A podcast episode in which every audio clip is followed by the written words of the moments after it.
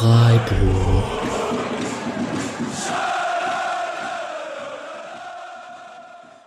Dann hallo und herzlich willkommen zur hundertdreiundsechzigsten Episode des Podcasts Freiburg. vierter November, Freitag. Gestern war Karabakh gegen den S C Freiburg. Der S C Freiburg bleibt ungeschlagen in der Euroleague nach sechs Spieltagen. Und ich begrüße den lieben Mischa und den lieben Julian hier am Freitagnachmittag. Hallo, Alex. Es ist sechzehn Uhr, eigentlich hätte ich Lust, ein Bier aufzumachen, aber weil hier vor vier kein Bier und so weiter. Ne? Ich gehe aber gleich zum Training und werde zum ersten Mal mit der Mannschaft mittrainieren, ohne zu laufen, aber ein bisschen Liegestütze, Sit-Ups et cetera für die anderen. Ein bisschen knechten und mit gutem Beispiel vorangehen. Das, das Bäuchle wird auch nicht kleiner in der letzten Zeit. Ich hoffe, auch, ja gut, ich könnte eigentlich ein guter Übergang. Ich habe gestern ein paar Bierchen mit Ezi getrunken in der Tante Käthe. Grüße gehen raus. Wie viel? Ja, also Ezils Prediction, ihr habt es glaube ich gelesen, alles war falsch. Ähm, es, sind, es ist nicht bei zwei Bier geblieben. Es hat sich jemand verletzt. Mal schauen, wie stark. Wir werden sehen, was bei Schade rauskommt. Und ähm, er hat auch getippt, dass Freiburg sich ein paar Dinger fängt und verliert. Nichts davon ist eingetreten. Ezi, wir arbeiten noch dran. Aber es war trotzdem ein sehr schöner Abend. Peinlo. Genau.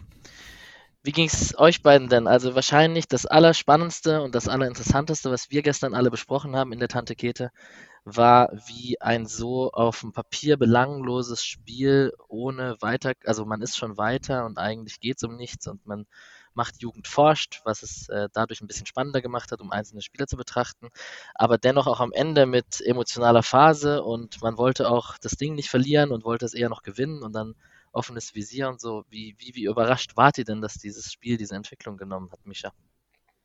Ich finde es auch schön, dass das irgendwie noch einen emotional so ein bisschen mitnimmt, obwohl es um nichts mehr geht. Und das ist halt einfach der große Unterschied, wenn man, naja, wenn man sich irgendwie ein bisschen mit diesem, also wenn es halt sein Lieblingsclub ist, der da spielt und der dann nicht jedes Mal spielt. Und es ist halt nicht wie bei den Bayern, die dann eh schon weiter sind. Und da interessiert es dann wirklich niemanden, auch wenn vielleicht mal Tell spielt oder sowas. Ähm, ja, da ist es für Freiburg dann doch einfach noch nicht häufig genug passiert, dass man Europa League spielt, als dass einem, als dass einem so vollkommen egal sein könnte. Und ja, deswegen hat es mir gestern eigentlich auch Spaß gemacht. Aber ich habe es auch erwartet gehabt. Julian, du warst auch in der Kneipe. Ähm, wurdest du auch emotional mitgerissen am Ende? Ja, voll. Ähm... War aber eigentlich auch bei mir schon klar, klar, es war jetzt nicht so emotional, wie es äh, bei Spielen, bei denen es dann tatsächlich auch um Positionen oder so geht, wäre, aber äh, wir haben es auch ohne Ton schauen müssen, ähm, waren in der Sportsbar mit sehr vielen Monitoren, wir hatten zwar dann welche, einen Fernseher, aber äh, kein, kein Ton dafür, das heißt, wir mussten eh selbst die Kommentare machen. Äh, an der Stelle nochmal Grüße an Alex und Jonas, die es mit mir geschaut haben. Aber so gerade die, die Schlussminuten und äh, ja, das Schade-Foul oder sowas, da hat es mir an Emotionen dann nicht gemangelt. Kurz der Spendenhinweis und der Kicktipp-Hinweis in den Shownotes, der muss einmal sein an dieser Stelle. Dennoch, ähm, das Spiel, es gab echt viele Sachen, die drumherum noch passiert sind. Ich würde einmal gerne das Thema Nord ansprechen und der Fanfreundschaft. Ich, ob man das jetzt, ich habe es sehr gepusht, ich feiere es auch sehr, ich finde es sehr lustig. Julian, du warst dort, eigentlich muss man die Frage erstmal dir stellen.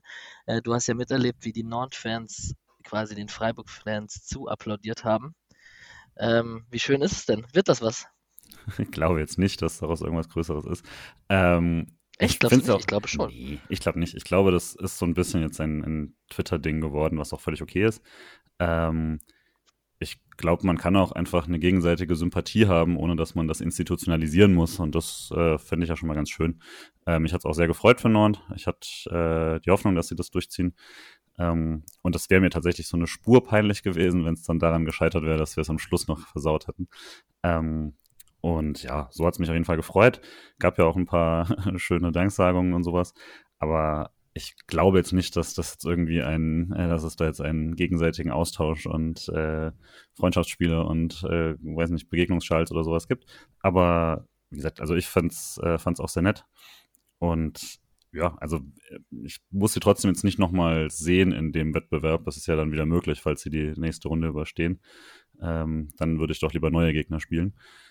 Aber ja, also habe hab sie auf jeden Fall deutlich lieber dabei gehabt als Karabakh. Und ähm, ich hoffe, sie kriegen irgendeinen coolen Gegner, wo sie dann vielleicht nochmal ärgern können.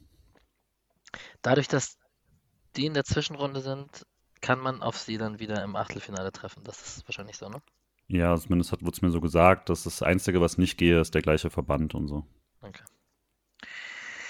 Ja, ich fand es sehr lustig, also vor allem auch das Video von den Spielern von Nord, wie sie dann die letzten Minuten irgendwie versucht haben und die Fans waren irgendwie vor den anderen, die Fans haben es irgendwie eher mitbekommen als die eigenen Spieler. Ähm, ist auf jeden Fall sehr lustig gewesen. Zweites Thema, was ich noch gerne ansprechen wollte, bevor wir aufs Spiel kommen und auf die einzelnen Teams, ist die potenzielle Pyrotechnik-Debatte beziehungsweise die potenzielle Strafe und Aufbewährung. Julian, du hast dich ein bisschen besser damit auseinandergesetzt als ich auf jeden Fall. Ja, also allein schon, wenn man in Frankfurt wohnt, kriegt man das Thema eh relativ oft mit in irgendeiner Form. Ähm, ich weiß nicht, wie viel, wie lange Frankfurt jetzt für verschiedene Sachen auf verschiedenen Auswärts- und Heimbewährungen war. Ähm, ist auf jeden Fall jetzt so, dass der S C Freiburg äh, eine auf Bewährung hat, dass er ein Spiel lang keine Auswärtstickets verkaufen darf. Äh, die Bewährung gilt zwei Jahre. Und in der Zeit darf quasi keine Strafe, die, die, die stark genug ist, dass sie diese Bewährung aufhebt, äh, ausgesprochen werden, sonst wird es quasi äh, aktiv. Ähm, und ja, also dazu dreißigtausend Euro als Strafe für Pyrotechnik. Es steht immer nur Fireworks. Äh, ich gehe also davon aus, dass es durchaus auch um die Raketen geht, die in die Luft gingen. Ähm, ich finde es eine sehr, sehr frühe und happige Strafe dafür. Ähm, gemessen quasi, was so teilweise Standard ist und irgendwie dann die gleichen Strafen bekommt oder finde es zumindest auch immer schwierig, dass es dann äh, sehr schnell natürlich in ein Verhältnis kommt zu Sachen, die wie eben ähm, Köln-Nizza, wo dann tatsächlich äh, krasse Angriffe im Stadion waren oder sowas, das dann relativ nahe zu setzen, schwierig, aber Nord hat zum Beispiel die gleiche, also hat jetzt ebenfalls ein ähm, Blockverbot fürs nächste Spiel auf Bewährung für die nächsten zwei Jahre ähm, und Piräus hat ja auch sogar direkt bekommen. Ähm, scheint Für also das, was die da abgefackelt haben im, ja. im Heimspiel. Okay, genau. das, das also war natürlich beeindruckend. Ne? Ja, und ja. Äh, das scheint also gerade wirklich sehr, äh, sehr hart durchgegriffen zu werden. Ich sehe jetzt den Nutzen noch nicht so ganz. Naja. Aber äh, dazu auch fünfzehntausend Euro Strafe für eine provokative Botschaft des S C Freiburg. Ich, man geht davon aus, dass es wieder das UEFA-Mafia-Plakat war, das äh, hochgehalten wurde. Ähm, ja, also daher ist es alles sehr nervig. Ich hoffe, dass diese äh, Strafe dann nicht, in akt, akt, also nicht aktiv wird. Ähm, es ist aber auch eh immer sehr unklar bei der UEFA, wann etwas quasi äh, autom- also wann etwas nochmal so bestraft wird, dass es aktiv wird. Es gab auch schon Pyro ähm, dann bei Frankfurt zum Beispiel, als sie auf Bewährung waren, was dann nicht dazu geführt hat, dass es äh, eine aktive Strafe wurde. Ähm, ich nehme aber an, zum Beispiel Raketen in irgendeiner Form würden das dann äh, würden dann die Strafe mit sich bringen, aber das ist halt alles auch so ein bisschen undurchsichtig. Nervt jedenfalls sehr und ich hoffe natürlich, dass das jetzt, äh, naja, vielleicht kann man es in irgendeinem Testspiel absitzen oder so, aber ich fürchte, das ist nicht drin.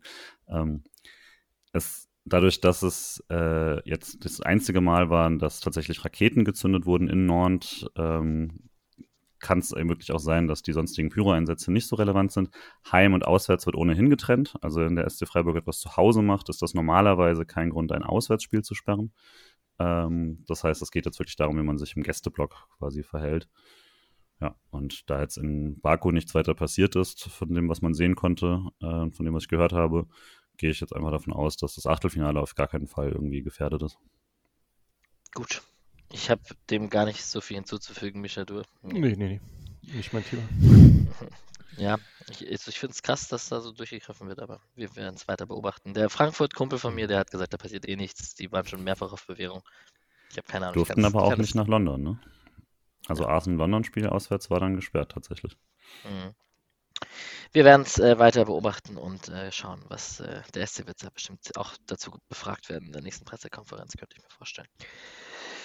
Gut, dann gehen wir mal aufs Spiel und gehen kurz auf den Gegner. Ähm, Streich sehr hö- in seiner höflichen Art nach dem Spiel in der Pressekonferenz hat den Trainer, der auch schon ewig dort ist, und die gegnerischen Spieler und die Taktik et cetera äh, sehr gelobt, äh, vor allem die Offensive rund um Kady, von dem wir, von dem, über den wir vielleicht auch noch sprechen werden während dem Spiel und während den Highlights.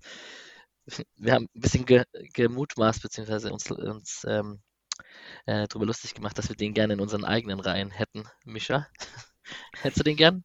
Ja, ja, auf jeden Fall. Der ist ganz gut. Und vielleicht, wenn man dann kurz zu Baku auch noch insgesamt was sagt, das, ich finde es ja sehr interessant, weil dieses Jahr Freiburg ja auch so versucht sehr viel durch die Mitte zu kombinieren. Und genau das sieht man von Baku halt auch. Also vielleicht würde er deswegen ja gerade auch sehr gut reinpassen in die aktuelle Spielphase, die man hat. Mhm. Und der Trainer, ich weiß jetzt nicht, aber der scheint mir jetzt bei den zwei Spielen, die ich gesehen habe, so eine sehr ruhige Art zu haben, was eigentlich, was mir immer recht sympathisch ist, wenn, wenn Trainer auch mal nicht so komplett ausrasten und so, sondern ruhig bleiben, ihre Wechsel machen, versuchen so ein bisschen einzuwirken. Ja, ich fand, die, die haben sehr viele, sehr gute Schnittstellenpässe in die Tiefe gespielt zwischen Außenverteidiger und Innenverteidiger dann, wo dann eine Flanke draus kam und ein bisschen eine Reingabe in den Rückraum. War das, also vielleicht, Mischa, ich frage dich direkt nochmal, äh, war das ähm, auch der Freiburger, also wäre das gegen die Stammverteidigung von Freiburg weniger geglückt oder war das, ist das einfach auch eine Qualität von Karabakh? Das ist halt die große Frage, ne? Ist wirklich eine gute Frage. Ich weiß eigentlich auch nicht so genau, ich meine, darüber könnte man jetzt noch ein bisschen streiten mit diesen ganzen Abseitssituationen, ob das, ob so, ob Abseits dann knapp ist oder ob Abseits bedeutet, okay, da war überhaupt keine Chance, weil es ist ja abgepfiffen.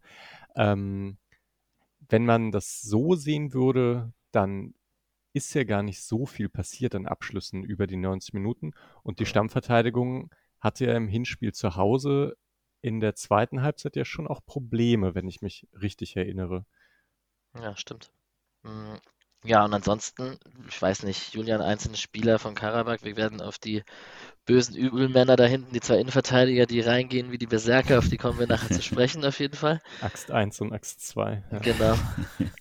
ähm, aber das machen wir bei den Highlights. Ansonsten, ja, der, der Kady war am Anfang, vor allem in dieser Anfangsphase, ich nenne einfach Kady, vielleicht auch Kady, keine Ahnung, ähm, schon, hat schon auf sich aufmerksam gemacht, war schon quirlig am Ball und hat Szenen herausgearbeitet und Ecken rausgeholt und so.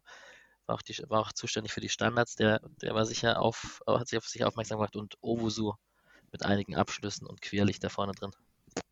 Ich weiß nicht, hast noch ein paar? Nee, also fand auch, wie ihr gesagt habt, also die Großen waren drin. Ähm, ich fand krass, dass viele der Spieler teilweise kein Bild beim Kicker hatten, selbst Kady, äh, Kicker-Ticker hatte gar kein Bild.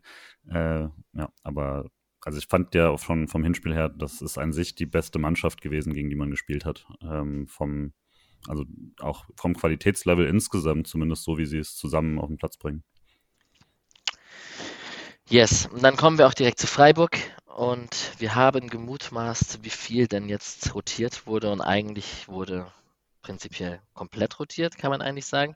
Jugend forscht, kann man es auch nennen, bis auf die Offensive und Christian Günter. Ähm, Lucas Höler und Nils Petersen mit der geballten Erfahrung vorne drin.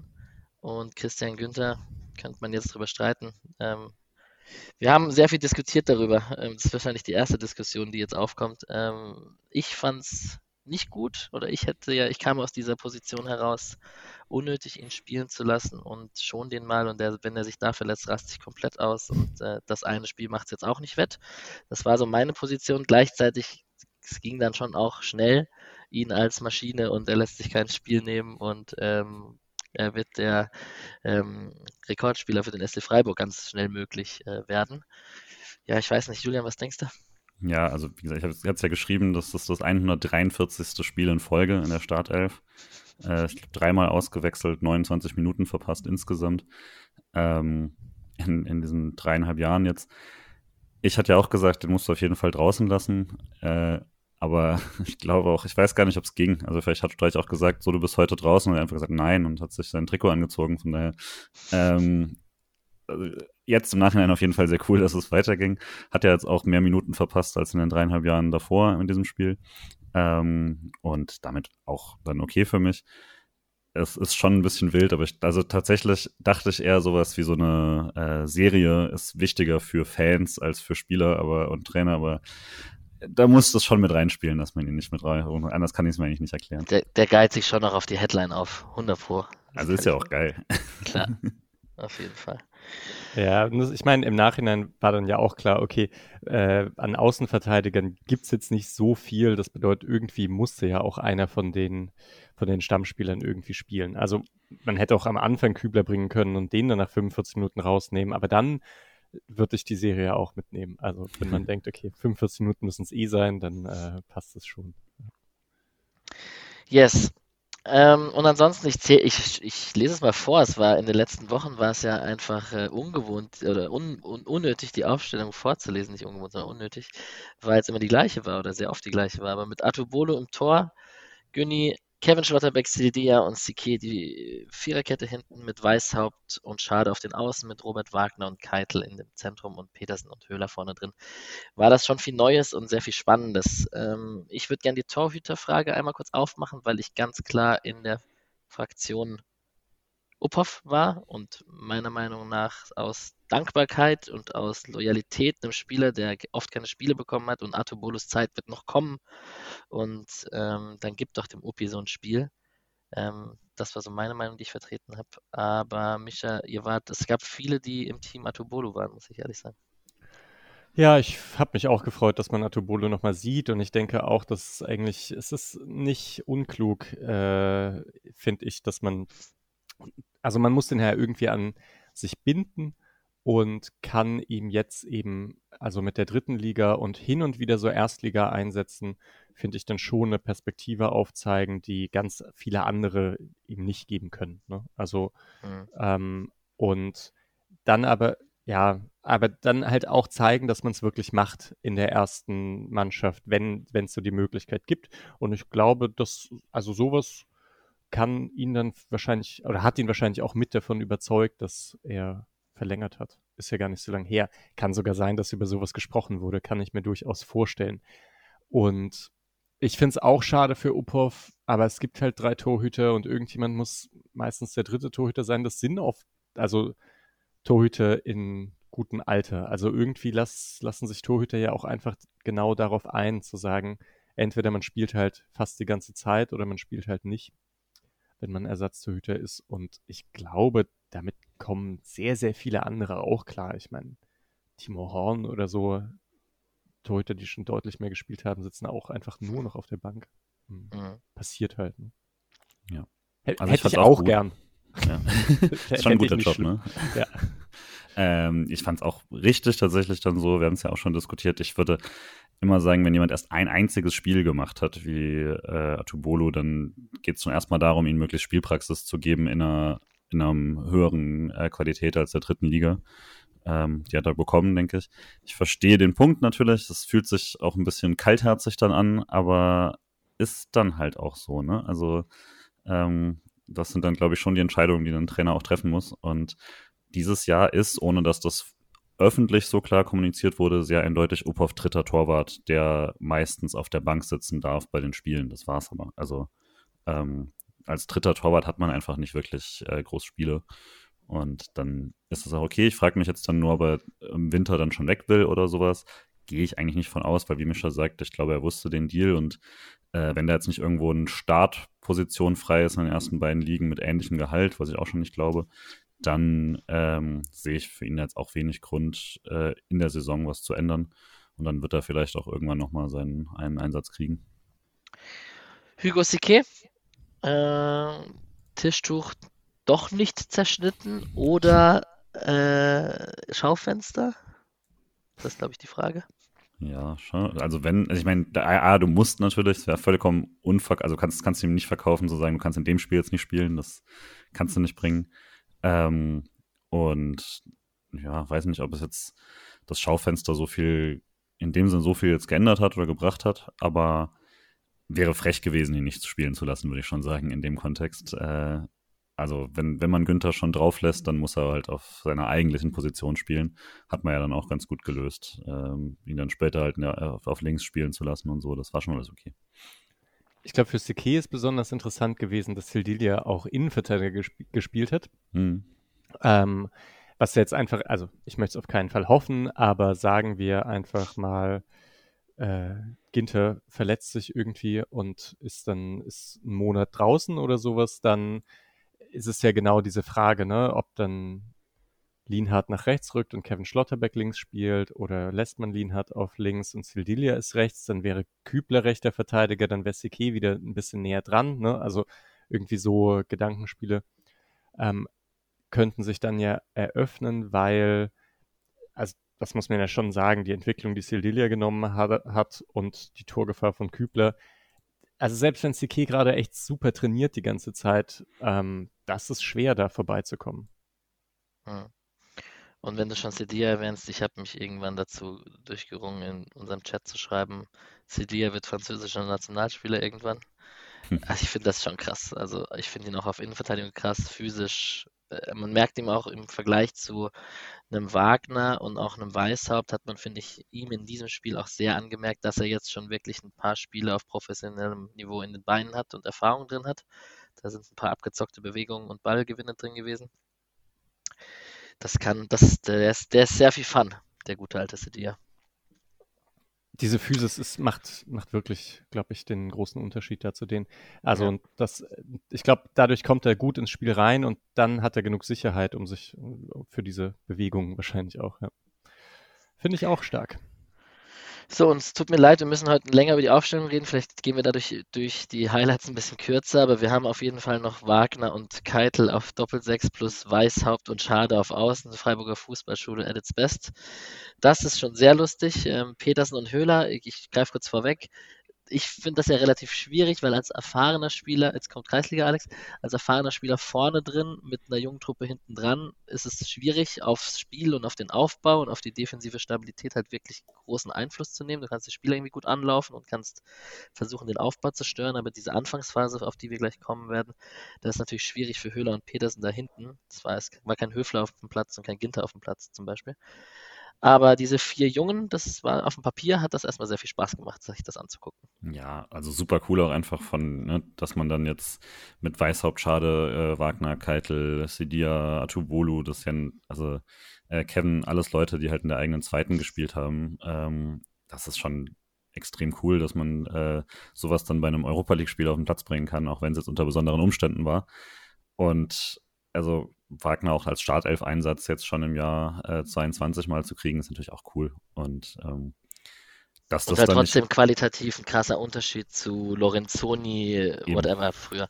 Also das wären alles, das wäre, man hätte die spielen lassen können, so im, im Vergleich zum zweitausendvierzehner Team dann, und da hätte schon, also da wären teilweise bessere Sachen auf jeden Fall rausgekommen. Das ist schon ein krasser Qualitätssprung natürlich. Mhm.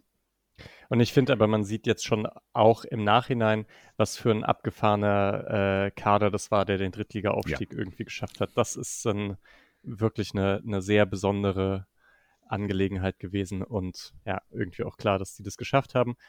Äh, ja, vielleicht, jetzt habe ich fast den, den Trainernamen schon wieder vergessen, aber vielleicht lag es ja gar nicht nur an ihm.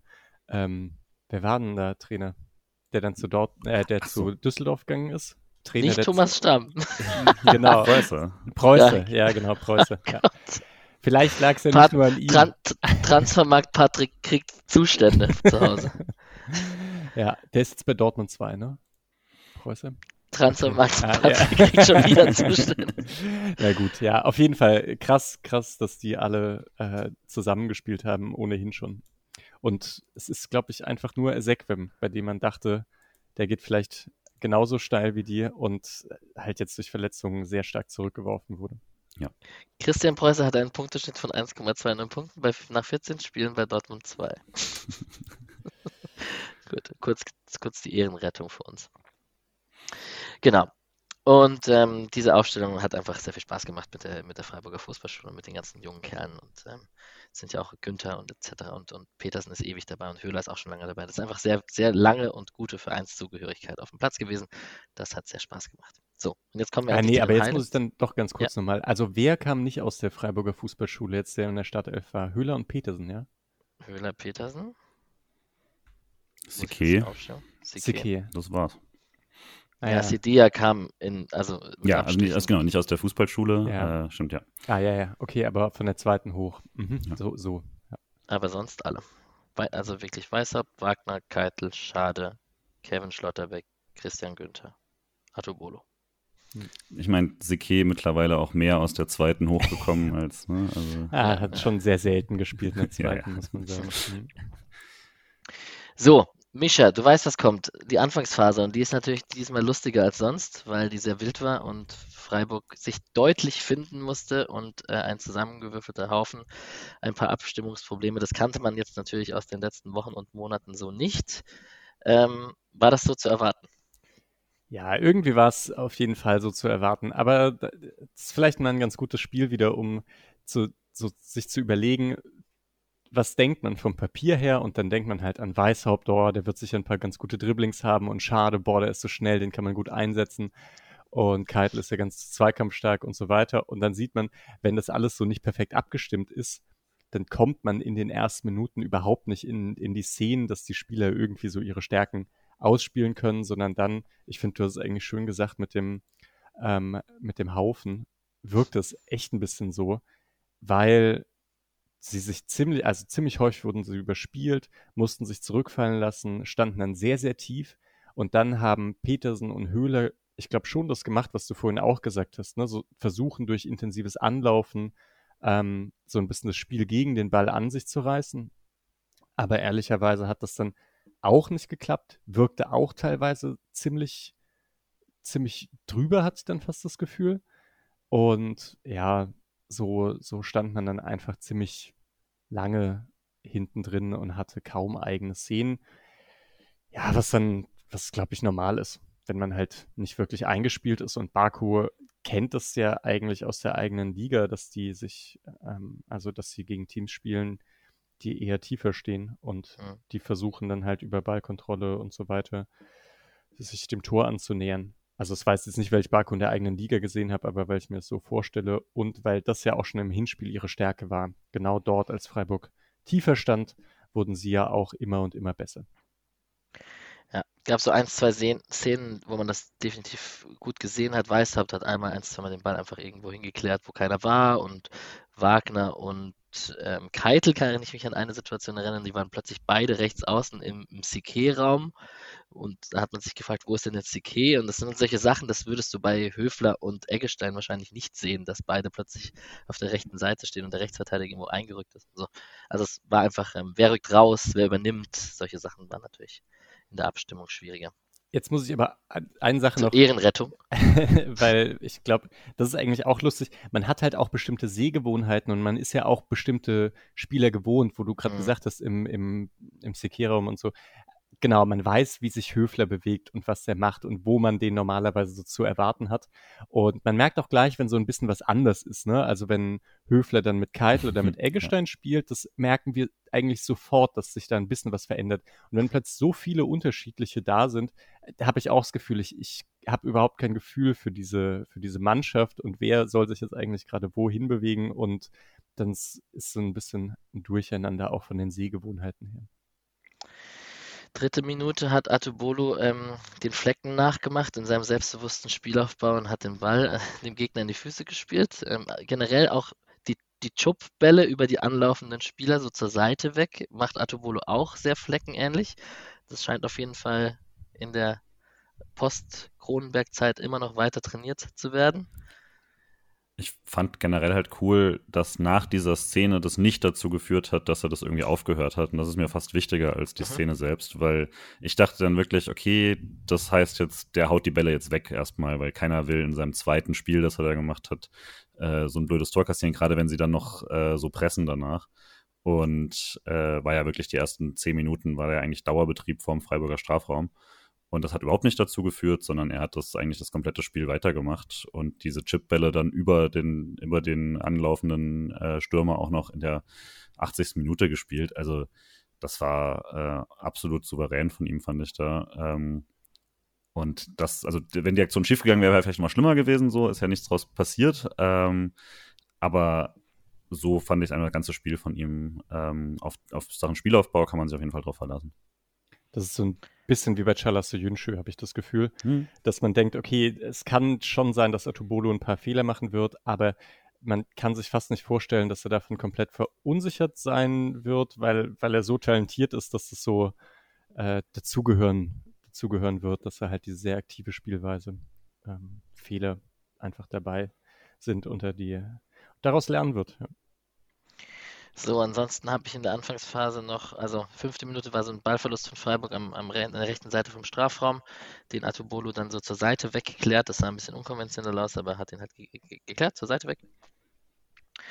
Gab viele Ecken, wir haben es schon erzählt, es war, es ging auf jeden Fall um rund um den Freiburger Strafraum, Karabakh ist gut draufgegangen, Freiburg hat so nicht viel Entlastung gehabt und in der vierzehnten Minute gab es dann Siquet-Fernschuss, der unter leichtem Bedrängnis dann rechts drüber, also deutlich rechts drüber ging, vielleicht abgefälscht, vielleicht nicht, es gab auf jeden Fall Abschluss.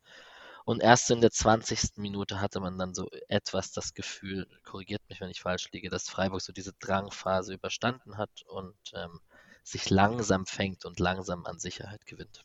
Ja. Gut, hat er gut analysiert, der Alex, das freut mich doch. In der, in der zweiundzwanzigsten Minute haben wir äh, Weißhaupt, der auf links fast durch ist und einen Ticken zu langsam ist und von Medina... Übrigens da schon Spo- Spoiler-Alarm. Ähm, mit die, da wird er schon sehr riskant weggeräumt und da wird klar der Ball gespielt, aber da hat man schon ein bisschen Vorgeschmack bekommen auf äh, spätere Tacklings. Das war Kopfballverlängerung von Schade, glaube ich, ne? Da, ich finde, man hat schon ein bisschen gemerkt, die beiden da vorne äh, ja, sorgen etwas für Betrieb, ein bisschen mehr als Höler und Petersen auch. Ja, lustig. Ich finde es auch richtig gut, dass du die Szene quasi drin hast, äh, vor dem Tor quasi, weil ähm, das wird dann wirklich dreimal in Folge quasi, gibt es dann ziemlich ähnliche Szene dann der Art. Also diese Schade-Verlängerung gibt es identisch eine Minute später nochmal.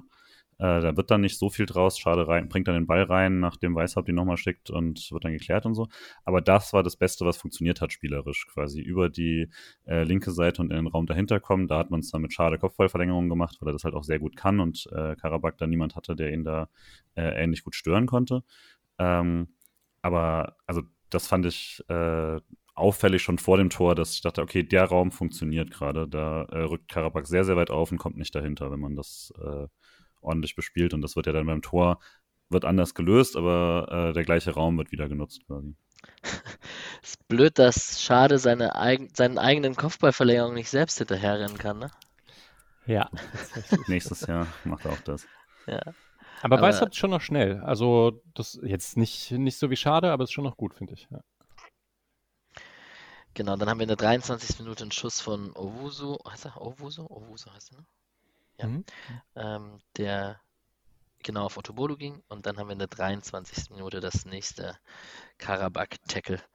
Ähm, Weißhaupt, sehr spannend, äh, für mich so auf der Grifo-Position übrigens, da im linken Außenverteidigerraum und Günter vor ihm und Weißhaupt spielt dann diesen, diesen Ball äh, in die Spitze. Schade ist sehr schnell, haben wir gerade schon gesagt und Mustafa, Fas- Mustafa Sada ähm, räumt ihn gut weg. Und ist das schon rot eigentlich? Ähm, wenn es Freistoß gibt, ist es rot? Das, das war so unsere Diskussion auf jeden Fall. Also für mich ist es unabhängig davon rot. Also der springt da auf äh, viel zu hoher Höhe rein. Das hat keinen Ballbezug, sondern versucht, den da umzurotzen. Also wenn du einen Ballversuch, Ballbezug hast, dann lässt du das Bein da, wo der Ball ist. Und ich würde fast sagen, die rote gegen Schade später hat, äh, also die rote in der zweiten Halbzeit hat mehr Ballbezug als dieses Foul, weil beim anderen ist wenigstens der Ball ungefähr da, wo dann am Schluss auch das, äh, das Bein ist. Und in dem Fall trifft er ihn einfach auf Kniehöhe und dann nochmal unten. Also für mich schmeißt du ihn da schon runter. Okay, und also Ballbezug, weil du meinst, äh, es gibt keine Doppelbestrafung, wenn es einen Ballbezug hat, ne? Und wenn es keinen Ballbezug hat, ist auch im Elfme- also im Strafraum dann die rote Karte. Jetzt nicht ja. Wegen der Brutalität, oder? Das ja, genau, also hätte ich jetzt vermutet, weil das Argument ist, dann ist da noch jemand, aber das ist halt trotzdem eine zwei gegen eins Situation, er kann frei schießen im sechzehn, ne? Ich sehe nicht, wie das dann keine ist. Und selbst, also und andererseits, er kommt auch so angerauscht, also ich weiß nicht. Ich, ich hätte schon, ich hätte glaube ich einfach wirklich äh, Notbremse gesagt, aber...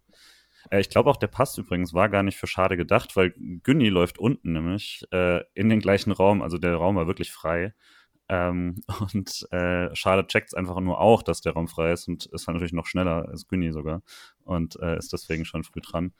Aber ja, also wenn der Verteidiger da die Grätsche nicht setzt, dann ist es ein Schuss frei aufs Tor. Ich sehe nicht, wie das keine Notbremse ist und äh, Ballbezug sehe ich nicht, von daher. Aber geil, geil rausgespielt, der Pass von Weißhaupt ist Zucker und äh, ja, also sehr verdienter Elfmeter, würde ich sagen, kann man wenig diskutieren. Ich glaube auch nicht, dass der Schiedsrichter jemals auf Freistoß gezeigt hat. Das war dann die große ja. Diskussion danach, dass irgendwie, das würde vom V A R jetzt auf Elfmeter, weil er hat gesagt, draußen so. Ich glaube, das war eine reine R T L-Fehlinterpretation. Der zeigt von Anfang an auf den Punkt und danach sind sie sich nicht so sicher und danach wird gecheckt quasi, ob er doch draußen gewesen sein könnte. Aber der hat immer, äh, glaube ich, gesagt, Elfer. Ja. Ist ja, man hat ja auf jeden Fall sehr gut gesehen, wo er aufgekommen ist, genau. Wieder. Und das war schon relativ weit im Strafraum. Ja, äh, ich konnte mit Gelb leben. Dachte, ich dachte auch kurz rot, aber dann dachte ich, hm, ja, also wenn, wenn man weiß, wie schnell Schade ist, schon eher rot, aber naja, vielleicht hat es trotzdem, für mich hat es gepasst eigentlich. Und wie nervös wart ihr, als Nils Petersen zum Punkt gegangen ist? Ich war ziemlich nervös, weil ich einfach Angst hatte davor, dass er den nicht macht und seine Torflaute noch weitergeht und noch mehr darüber hier im Spotcast geredet wird. Ja, ich dachte, er macht ihn. Ja. Ich erinnere mich noch, dass du früher ja immer ein bisschen unsicher warst bei ihm, ob das jetzt Glück oder Technik ist, wie seine Art zu schießen. Äh, darum musste ich kurz denken. Aber ich habe mir auch keine Sorgen gemacht. Also Petersen ist ein an sich ziemlich sicherer Schütze gewesen über die Jahre und hatte dann nur seinen kleinen Knacks nach dem, nach dem einen Verschossenen da, wo er dann sagte, ich will nicht mehr. Aber ähm, im Pokalfinale hat er ja auch getroffen, ne? Also daher, ja. Ja, ja. Ein bisschen glücklich war es, weil der Torwart ist halt super früh gesprungen. Mhm. Petersen Elfmeter, also ich muss dann immer kurz zurückdenken an das Köln-Spiel. Das ist so schön eigentlich. Mhm. Ja, Zwei Passt in ja einem Spiel gut. Ist schon nicht schlecht, ne? Das äh, weiß ich gar nicht. Ich erinnere mich eigentlich an kein anderes Freiburg-Spiel. Das, ah, schade, dass Patrick nicht da ist. Aber er wird sicher runterschreiben, ob es schon mal ein, ein Spiel gab, in dem äh, ein Freiburg-Spieler zwei Elfmeter geschossen hat. Hat Grifo schon mal zwei in einem gehabt? Ich kann mich Patrick. nicht schon erinnern. Patrick würde jetzt sagen, hier am dreiundzwanzigster vierter zweitausendzwölf. Ja. ja. Naja, Grüße gehen raus an dieser Stelle. Gut, eins null gemacht. Genau, der Torwart war noch dran. Es war dann noch, auch noch bitter. Eigentlich fast gut gehalten. Und ähm, Nils hat sein erstes Tor in der Saison geschossen. Kann ihm auch nur gut tun. Verdient war es nicht bis dahin. Nee. Vielleicht sagen wir das noch, ja. Das gehört dazu, das stimmt. Auf jeden Fall.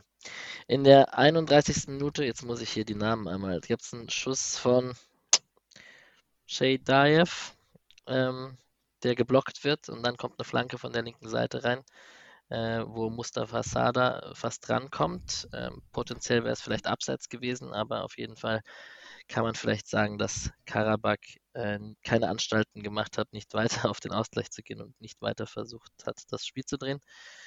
Ähm, vierunddreißigste Minute kann man vielleicht die gelbe Karte für Schade erwähnen, deren Konter stoppt auf der rechten Seite. Ich finde es ja ganz spannend, weil wir haben gerade öfter darüber geredet, dass Schade dann links im Offensivraum aufgetaucht ist. Das heißt, man hat mit Ball logischerweise irgendwie die Seite überladen, weil Weißhaupt ist jetzt nicht rechts mit aufgetaucht, sondern die haben wirklich dann über links gespielt. Das hat Julian schon gesagt, das gab es in mehreren Situationen.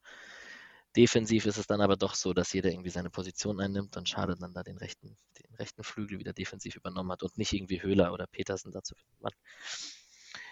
Ähm, genau, zieht die Gelbe. Ich fand es ein bisschen unnötig, um ehrlich zu sein, aber gut. Komplett, ja. Siquet war da, er ist selber, der ist so schnell, der kann das Ding dreimal ablaufen. Also. Genau. Aber ich dachte aber auch, er, er, er dachte sicher, er kommt an den Ball, oder? Er ist so schnell, dass er... Klar, aber kann ja einfach noch einen Schritt machen und dann hat er ihn. Also. Hm. Genau, dann haben wir in der achtunddreißigsten Minute kommt äh, Karabakh wieder gut durch die Mitte durch und Owusu schießt am Ende klar drüber aus zentraler Position.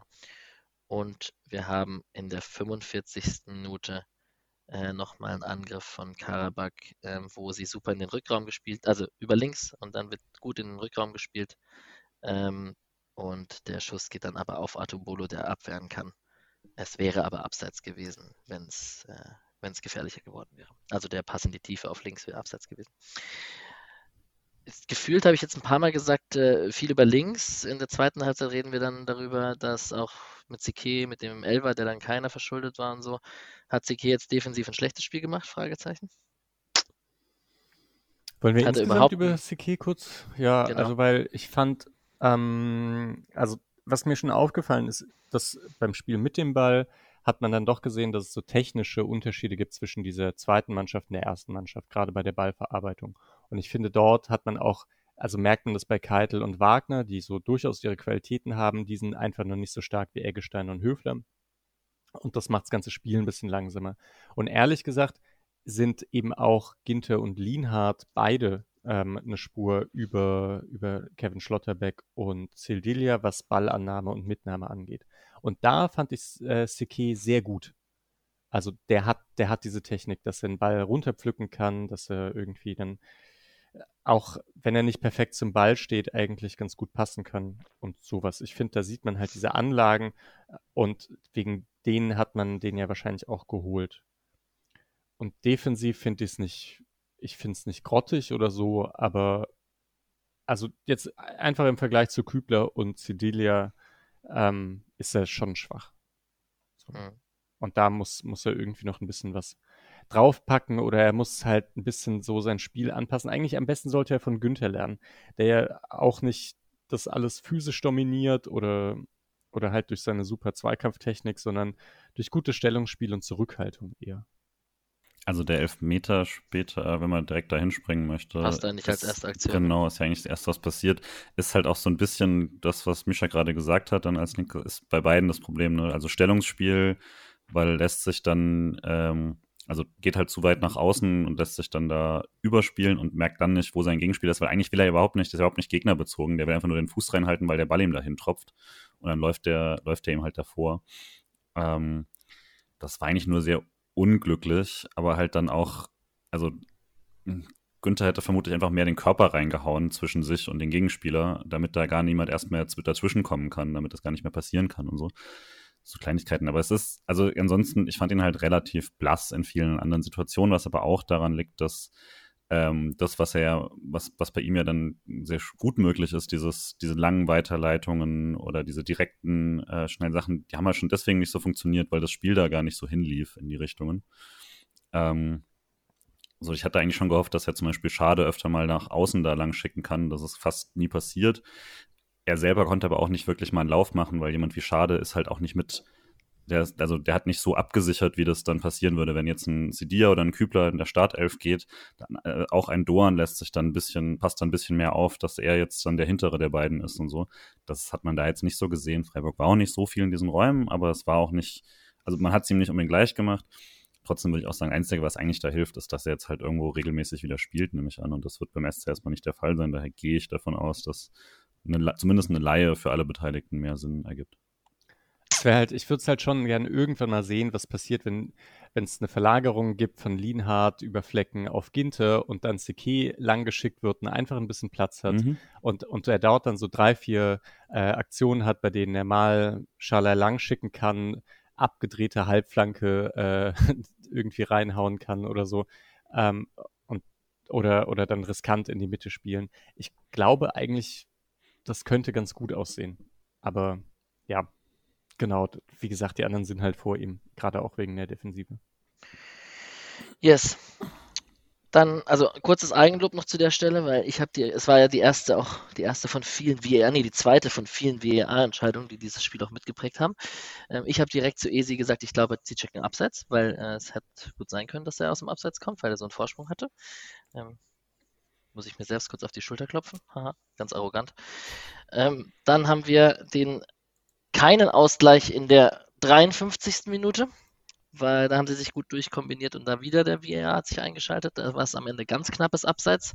Aber das war so eine typische Karabakh durchs Zentrum, kommt durch Wagner, Keitel, Sidiya, Kevin Schlotterbeck, Abstimmungssache, würde ich sie mal bezeichnen. Mischa, würdest du mir da recht geben?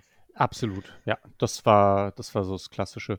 Und ich würde sagen, das ist das, was ja Freiburg, glaube ich, auch ganz gerne oft spielen würde, gerne wollen würde. Ja. War schon gut, oder? Von Karabakh? Ja. Voll. In der achtundfünfzigsten Minute haben wir Glück, dass Mustafa Sada am langen Pfosten den Ball nicht reindrückt, nach mhm. Flanke Kady, wie er den nicht macht. Also bitteres Spiel für den auch. Ja. Aber der war ja, der war, ich hab, war absolut sicher, dass der drin ist. Ich habe schon fast gar nicht mehr richtig hingeguckt, weil ich dachte, boah, jetzt dann doch das Tor. Also ich war völlig überrascht, dass der irgendwie dann plötzlich diese Laufbahn entlang dobst. Ja, und ähm, dann haben wir in der nächsten Szene die letzte V A R-Entscheidung an diesem Tag und das ist die neunundfünfzigste Minute, wo Kevin Schade auf und davon ist. Und ähm, ja, wollen wir über das Foul auch reden? Müssen wir fast, ne? Klares, gestrecktes Bein. Es gibt ein schönes Foto von Kübler, wo er zeigt, wie das lange Bein ausgestreckt ist. Ja, das ist auch interessant, ne? Weil Kübler ist ja jetzt nicht so häufig richtig, äh, richtig involviert bei so Schiedsrichtersachen. Und da ist ja. er gleich sehr aufgeregt hin. zu Recht. Also ich war aber auch, also ich, vielleicht kann man jetzt mal, jetzt, wenn wir eh das ganze Thema jetzt haben mit dreimal V A R und so weiter, ähm, das war auch einfach eine hundsmiserable Schiri-Leistung dann, finde ich. Also zumindest eine Gesamtleistung. Also wenn du dreimal den V A R brauchst für Sachen, das eine Mal ist schwer. So, dass das beim, dass das Tor nicht zählt, das war, fand ich nicht so deutlich. Ähm, weil das, also da war die Kamera ja auch noch so ein bisschen zu unseren Gunsten, dass es deutlicher aussah und so, aber das war schwer. Das beim ersten muss er es schon direkt sehen. Der Pass, weil bei dem Siquet den Elfmeter verschuldet, das ist eigentlich schon relativ deutlich. Und verstehe auch nicht, wieso das so lange gecheckt wurde. Und äh, das hier ist. Also ich, ich habe es mir danach jetzt ein paar Mal angeschaut. Ich weiß wirklich nicht, wie du da auf die Idee kommst, gelb zu zeigen. Also es muss fast schlechtes Gewissen gewesen sein wegen dem zweimal V A R, ne? Aber das ist ja, also der rauscht da wirklich voll an und hat das Ding auf, auf Kniehöhe und trifft nur deshalb nicht das Knie, weil Schade ja selber den Fuß hochhebt. Also es ist völlig daneben. Und äh, wenn der, wenn der Verteidiger schon sehr glücklich ist, dass er gelb bekommt und ihm den Daumen hoch gibt und sowas, äh, dass das nichts Schlimmeres ist, dann weißt du eigentlich sofort, dass du Mist gebaut hast. Ähm, Fand generell schön, dass, dass Schade halt so viel rausgeholt hat, ne? Also das, äh, das, das bitter für ihn in der Szene, aber dafür, dass ich gar nicht so einen Eindruck hatte, dass er so ein auffälliges Spiel gemacht hat. Ich glaube, Mischa hat sogar irgendwo geschrieben. Mhm. Äh, war er quasi an jeder der großen Szenen beteiligt, durch äh, einfach durch äh, sich umhauen lassen. Ja, muss man nach dem Spiel dann pro V A R eigentlich mal sein? Das hat dem S C Freiburg auch helfen. Ja, also man kann ja immer sagen, ein bisschen, wenn es halt ein schlechter Schiedsrichter ist, braucht man halt ähm, ein V A R. Ehrenrettung des Schiedsrichters. Ich finde es halt interessant, dass er durch seine eher ruhige Art ähm, und ich weiß nicht, für mich irgendwie auch sympathisches Auftreten es geschafft hat, dass ihm das Spiel nicht komplett entgleitet, weil mhm. das ist eigentlich also vollkommen verrückt in einem, in einem Heimstadion, das das Team halt durch V A R-Entscheidungen immer wieder so, ja, also, ähm, naja, d- äh, nicht zu benachteiligen, weil es ist ja dann einfach auch nur das Richtige rauskommen, aber im Stadion muss sich das ja so anfühlen einfach, mhm. wenn dir, wenn dir ein Elfmeter, ein Tor weggenommen wird und dann eine gelbe auf eine rote Karte kommt, dass die nicht komplett ausgetickt sind, verstehe ich eigentlich überhaupt nicht. Stellt euch das mal ja. vor, das passiert bei Dortmund gegen Bayern oder sowas, dann kannst du, kannst du zehn Tage Twitter nicht öffnen. Und ja, da was hat es irgendwie schon gepasst. Also obwohl es ja, es ging ja auch voll viel für Baku. Eigentlich schon interessant, ne? Sallai wurde eingewechselt für Schade. Für Schade noch keine weiteren Informationen. Morgen ist wahrscheinlich die Pressekonferenz oder heute? Nee, morgen ist die wahrscheinlich vor dem Spiel mhm. in Köln. Ähm, wir werden sehen, was kommt. Mhm.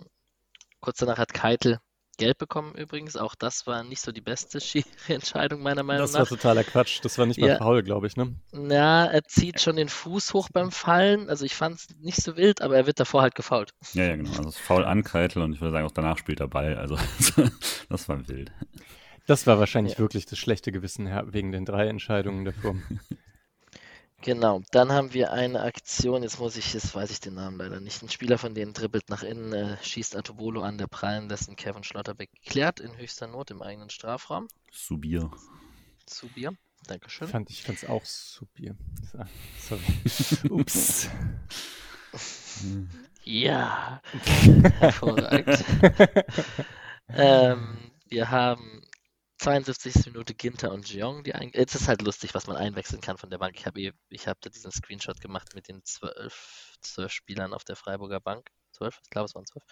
Und ähm, man wechselt jetzt halt Ginter und Julian für Siquet und Weißhaupt. Man hat davor Sallai reingebracht, dem man jetzt wieder Spielpraxis gibt.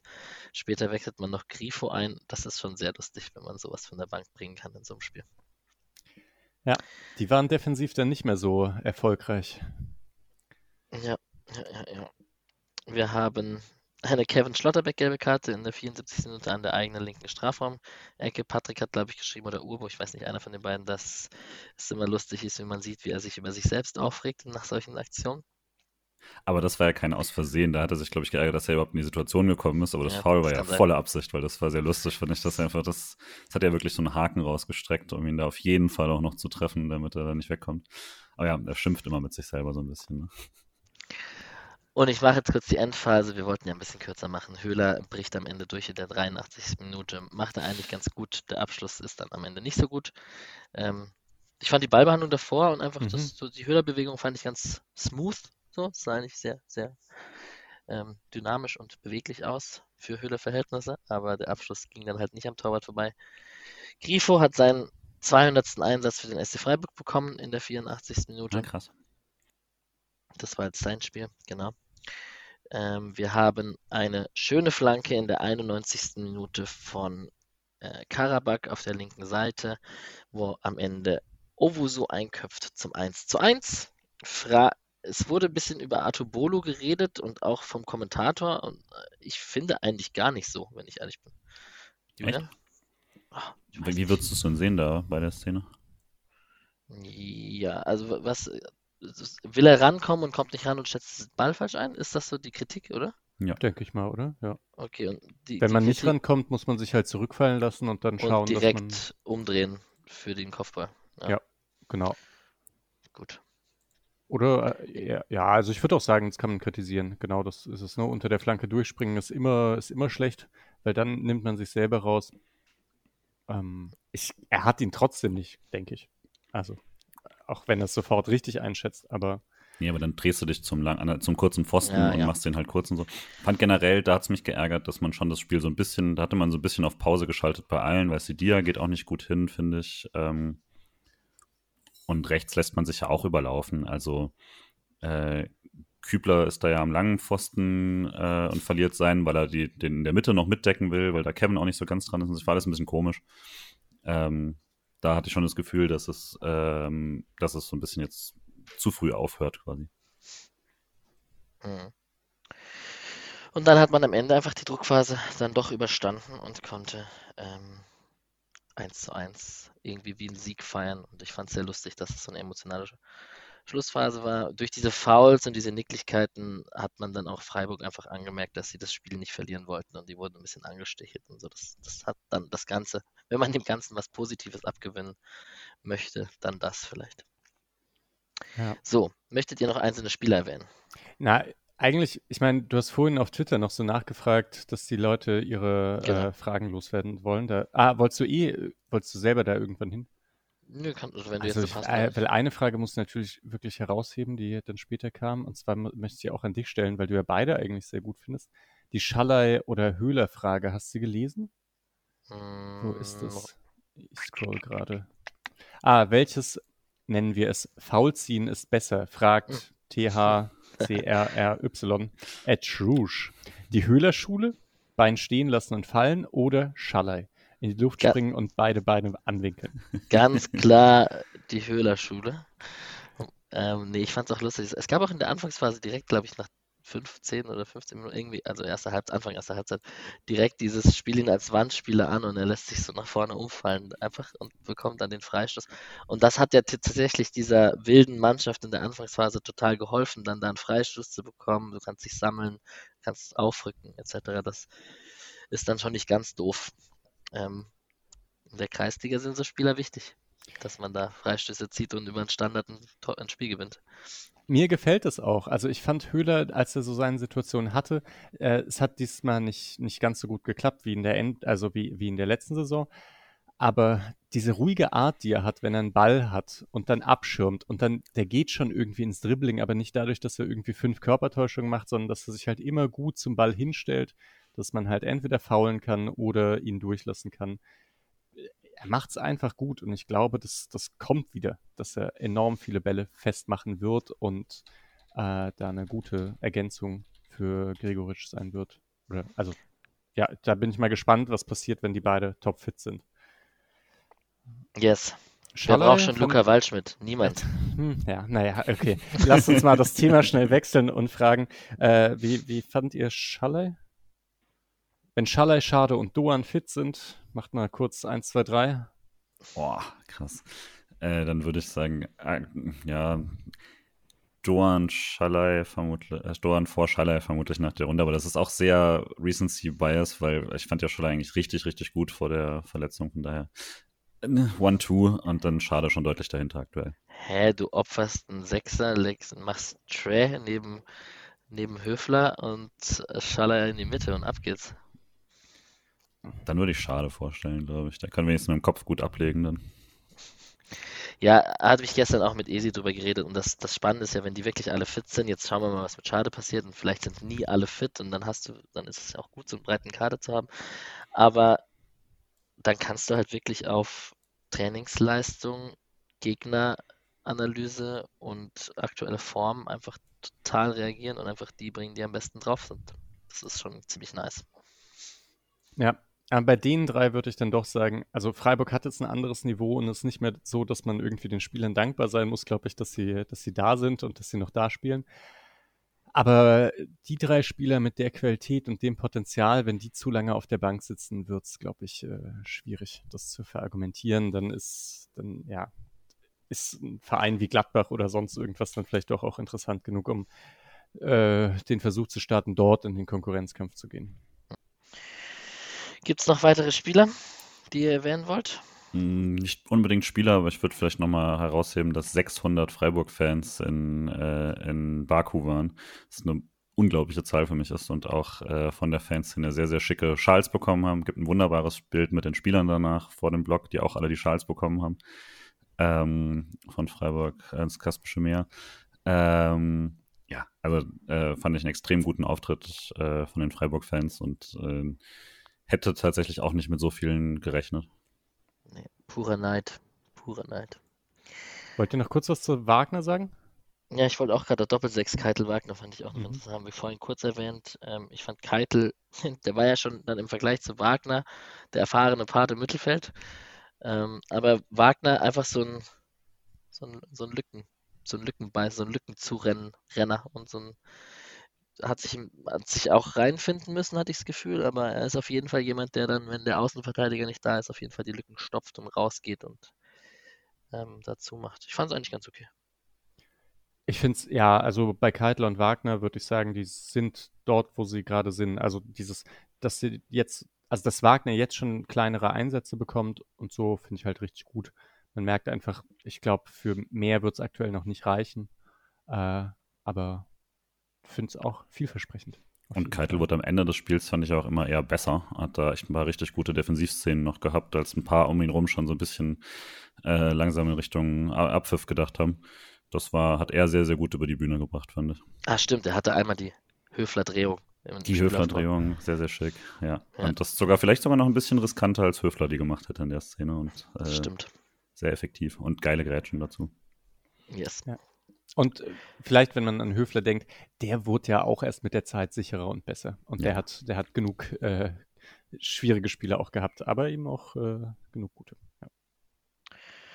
Alright, dann schaut mal euren Spieler des Spiels aus. Patrick hat Kevin Schlotterbeck genommen, weil er sich gefreut hat. Einfach, er hat einfach Kevin Schlotterbeck genommen. Äh, ich kann mal anfangen mit Kevin Schade. Jetzt, wir haben es eigentlich schon erwähnt, nicht jetzt wegen äh, den neunzig Minuten, aber wegen den entscheidenden Szenen einfach. Und das sind halt einfach rote Karte, Elfmeter, gelbe Karte, äh, noch eine gelbe gezogen. Ähm, einfach an den spielentscheidenden Szenen beteiligt. Das reicht mir, um Spieler des Spiels zu werden, tatsächlich. Ich hätte gerne Atubolu genommen, aber jetzt nehme ich dann doch auch Kevin Schade. Ja.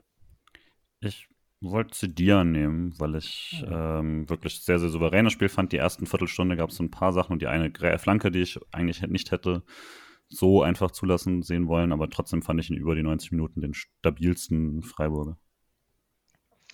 Statistiken habe ich jetzt gar nicht, ehrlich gesagt, angeschaut, Ach. muss man vielleicht auch gar nicht erwähnen. Ja, ich, ich meine, um die Vibes. So, ist, ja, also so wichtig war das Spiel jetzt wirklich auch nicht. Voll, ja. Das stimmt, ja. So. Dann würde ich doch einfach mal gerne mit euch noch ganz kurz, Mischa, ich hoffe, wir haben noch zehn Minuten. Ja, ja, passt. Ist, äh... Super. Über äh, die aktuelle Euroleague-Saison sprechen, beziehungsweise über unsere Wunschgegner. Arsenal, Fenerbahce, Istanbul, Betis Sevilla, Union Saint-Gilloise, Real Sociedad, Feyenoord Rotterdam, Freiburg und Ferencvaros Budapest sind in der, äh, überspringen die Zwischenrunde und sind im Achtelfinale. Und wir haben, soll ich es jetzt vorlesen einmal? Okay, wir haben mit Eindhoven, Rennes, Rom, Union Berlin, Manchester United, Midtjylland, Nord, Monaco, Ajax, Leverkusen, Barcelona, Sporting, Salzburg, Shakhtar Donetsk, Sevilla und Juventus. Mannschaften, die in der Zwischenrunde gegeneinander antreten und ähm, einen großen Pool an großen Namen und tollen Mannschaften. Und auch, wenn man sich, wenn man sich das so anschaut, hat es auch teilweise Champions League Vibes, so mit Barca und Sevilla und Juventus und Man U. Ajax. Ajax, Rom, P S V Eindhoven. Das ist schon, ist schon gutes Zeug dabei, Arsenal London. Und ich wollte mal mit euch sprechen, so, was ist denn euer Wunschgegner und wo würdet ihr gerne hinfahren, um euch danach auf einen Wunsch, ein, eine Wunschmannschaft im Achtelfinale festzunageln. Dann kann ich eine tolle Grafik draus machen. Boah. Also für, für den Fangesang ist halt eigentlich dann das Arsenal-Spiel Pflicht, damit wir das dann äh, über den Kanal war jetzt, äh, über den Kanal fehlt halt noch. Ähm, äh, ja, und dementsprechend müsste es eigentlich Arsenal sein. Von den Gegnern, was ich auch attraktiv finde im Stadion oder sowas, äh, ist England dann halt immer so ein bisschen nerviger, weil es ja dann doch sehr strikte Bedingungen sind, obwohl das Stadion le- leer ist und so, aber das machen sie mittlerweile bei vielen. Grüße an Barcelona. Ähm, Sporting hat auch ihr halbes Stadion leer gelassen, anstatt Gästefans reinzulassen. Von daher hat man es mittlerweile gar nicht mehr so viel besser irgendwo anders. Ich habe echt gar nicht so, ich habe nur Gegner, die ich auf gar keinen Fall will. Also Salzburg würde mich natürlich zutiefst enttäuschen. Äh, Hä, da kann man, die ist die pure Rache. Boah, das nee, Pokalfinale. Brauche ich überhaupt nicht. Also, ich würde schon mal sehr gerne in England spielen. Ähm, daher, ja. Okay, die, die, die Gretchenfrage ist ja, möchte man äh, einen schlagbaren Gegner haben, mhm. um noch mehr von diesen Erlebnissen zu haben, oder möchte man jetzt schon Manchester United oder Barcelona haben, um einfach sich ins Schaufenster zu spielen? Vielleicht ist man auch gar nicht unschlagbar, äh, also vielleicht ist man gar nicht so unterlegen gegen Manchester United und Barcelona, das, das ist natürlich eine freche These, aber vielleicht muss sich Freiburg in dieser Saison auch nicht zu hundert Prozent von diesen Mannschaften verstecken, und Frankfurt hat es vorgemacht. Aber ich fange vielleicht mal an, bin schon Tendenz-Team, Achtelfinale, gerne noch eher Midtjylland ja. oder Sporting Same. oder I don't know, vielleicht auch Monaco. Ich bin mir nicht sicher, ob Nord geht, aber Nord geht anscheinend wegen der Zwischenrunde, ne? Okay. Ja, Nord. Nicht nochmal Nord. Ja, ja, ich meine, die werden schlagbar auch, ne? Ja. Ähm. Ja, für mich ist es voll ärgerlich. Ich habe, also dadurch, dass Freiburg direkt ins Achtelfinale geht und die Zwischenrunde nicht spielen kann, habe ich wieder keine Ferien. Äh, Zwischenrunde hätte ich halt wirklich fahren können. Aber die haben natürlich gleich, sind gleich Erster geworden. Schweine. Ja, ähm, ich ja, muss schon zugeben, ich weiß nicht, so Barca, ich fände es schon cool, Freiburg gegen Barca. Auch, ich meine, man, man hört ja Streich dann auch die ganze Zeit darüber sprechen eigentlich, dass es halt so der Verein war, halt das klassische zweitausenddeuner-Ding natürlich. Ähm, ist jetzt auch alles ein bisschen her und jetzt spielt er irgendwie Lewandowski und den kennt man ja jetzt auch schon relativ gut und so. Dennoch, ich fände es abgefahren, einen großen auch zu haben.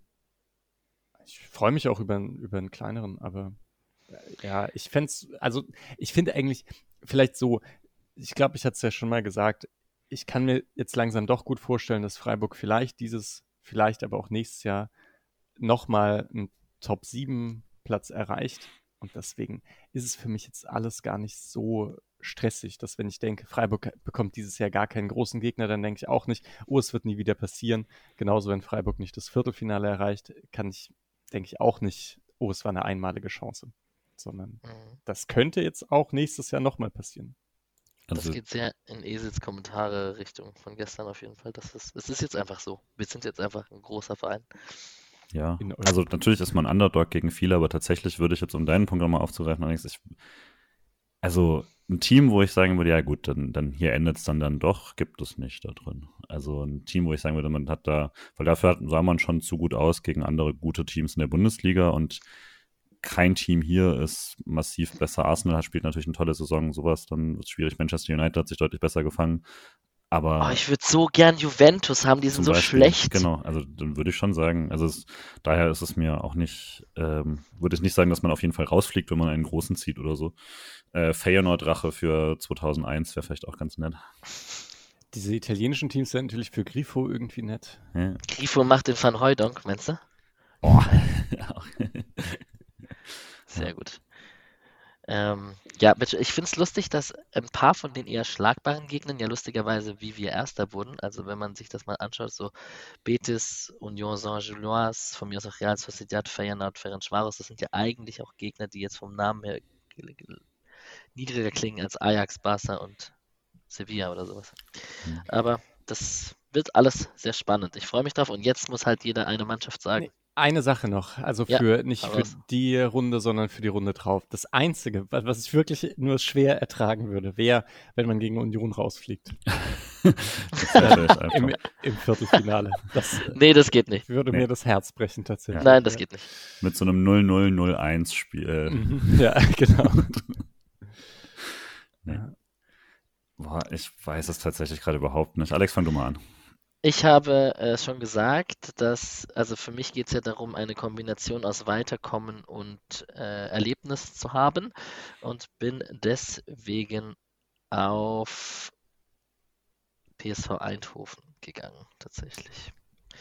Dass ich äh, cool fände, ähm, ich war noch, ich war noch nie dort und ich würde auch safe hinfahren und ähm, ist für mich kein unschlagbarer Gegner für den S C Freiburg zweiundzwanzig dreiundzwanzig. Deswegen würde ich tatsächlich mit P S V Eindhoven gehen. Ich nehme Barcelona. Hm. Der einfache Pick. Klar. Busquets gegen Höfler. Ach, ich weiß nicht. Ich hätte dann, glaube ich, einfach gerne äh, Betis Sevilla und dann äh, müsste es doch auch so eine Mischung sein. Die sind aber gut, das geht doch nicht. Geht nicht? Die sind ja Gruppenerster. Ja und? Wir auch. Ja, das ist dann ja nicht im nächsten... Genau. Man spielt doch jetzt gegen... Die ersten die... acht gehen nicht. Man spielt dann gegen einen aus der Zwischenrunde. Ah, ja, richtig, logisch. Ja, gerade auf dem Schlauch. Äh, ja, voll schwierig. Weiß nicht, ich fände das Sporting Lissabon hätte ich cool gefunden, aber das hat Frankfurt schon gemacht. Äh, warum nicht Stadtrennen? Dann kann man äh, nochmal in die Bretagne und man hat, kennt Leute und äh, im Zweifel... Äh, hat man dann einfach die komplette Bretagne geschlagen, auch nicht schlecht. Hervorragend. Angstgegner für die Bretagne. So, während ich jetzt Patrick live frage, was sein Lieblingsgegner ist, könnt ihr mir sagen, ähm, was ihr von dem Köln-Spiel erwartet. Und dann kommen, neigen wir uns auch schon dem Ende. Habt ihr das Spiel gesehen am Donnerstag noch? Die ersten hab, sechzig nee, Minuten oder so. Gar nichts. Dann sag mal, ich habe es auch nicht gesehen. Es lief halt nebenbei in der Kneipe. Ich möchte nicht behaupten, dass ich da toll geschaut habe. Aber ja, weiß nicht. Also das ist das Gleiche, was, was jetzt schon öfter war bei Köln. Ähm, ganz, ganz unnötige Gegentore war in dem Fall gewesen. Äh, da hat ihnen jetzt mal das Spielglück gefehlt, was sie sonst ein paar Mal hatten. Aber ich würde schon immer noch sagen, dass dadurch, dass sie genauso viel spielen mussten wie der S C, aber halt den äh, deutlich geringeren Kader haben, der tatsächlich Bundesliga-tauglich ist und Freiburg jetzt Pause machen konnte bei allen ähm, oder bei den meisten Leistungsträgern, gehe ich davon aus, dass Freiburg fitter ist und besser ist und äh, ja, also sehe nicht, warum der S C das nicht äh, gewinnen sollte ähm, und sagt zwei null Freiburg. Naja, ich habe das halt bei Köln schon voll oft gedacht. Ja, also, das dass die so einen einfachen, viel zu kleinen Kader haben. Ich habe ja ohnehin, ich glaube, ich habe die als Absteiger getippt oder so. Ähm, und das sieht überhaupt nicht so aus und die brechen einfach nicht ein, egal was so passiert. Äh, was ich wirklich sagen würde, ist unfassbar, was Baumgart da hinzaubert mit diesem Kader. Deswegen habe ich ein bisschen Angst und ich sag eins eins. Ich sag fünf eins zu Freiburg. Ja, ja okay, so cool. Dachte ich auch immer, wenn die gegen Hoffenheim spielen oder so, dass es genauso ausgeht, weil ausgeruhte Hoffenheimer gegen, gegen Köln und dann haben sie es, glaube ich, drei zwei gewonnen oder so. Du sagst fünf eins. Bist du so ja. überzeugt von Freiburg oder so skeptisch bei Köln? Ich bin sehr skeptisch bei Köln. Ich schaue mit meinem Co-Trainer, der Köln-Fan ist und ich habe Bock auf eine Demontage. Bock habe ich auch. Patrick hat drei zu zwei für Köln getippt. Eigentlich, wenn man frech wäre für Köln, könnte man vier zu drei tippen. Aber, na gut. Ach, das war so schön. Patricks Wunschgegner, hat er mir auch davor erzählt und habe ich direkt vergessen, ist die A S Rom. Er will Mourinho gegen Streich gegeneinander eskalieren sehen. Ich habe darauf erwidert. Ich glaube, die würden sich sehr gut verstehen. Ich bin aber auch Mourinho-Fan. Ähm, genau, das noch als Zusatz. Das war super, ja. Die anderen Mannschaften et cetera haben wir, haben wir letzte Folge schon besprochen. Genau, Freiburg, Bayern, das große Spiel im Dreisamstadion, wo auch gut was los sein wird. Ähm, also Sitztickets sind schon weg aktuell. Gibt noch Nord und falls sie die Ost aufmachen, aber es werden auf jeden Fall schon mal über fünftausend. Äh, ich vermute halt, die Folge kommt leider erst raus, wenn das Spiel schon läuft oder so, deswegen gucken wir mal. Aber äh, genau, also äh, Samstag äh, dreizehn Uhr, äh, falls es schon vorher raus ist, jetzt schnell hin. Voll gut. Wir werden in der nächsten Episode nach dem Köln-Spiel auf jeden Fall länger über dieses Frauenspiel ein bisschen berichten. Auf jeden Fall mit einem bisschen längeren Segment, ist nach dem Spiel ja auch verdient. Gut, dann wünsche ich euch ein schönes Wochenende allen zusammen und ähm, wir hören uns nach dem Köln-Spiel. Wahrscheinlich Patrick und ich auf jeden Fall und der Rest werden wir sehen. Ja, ja, Montag bin ich raus. Yes. Macht's gut, ihr zwei. Ciao, ciao. Ciao.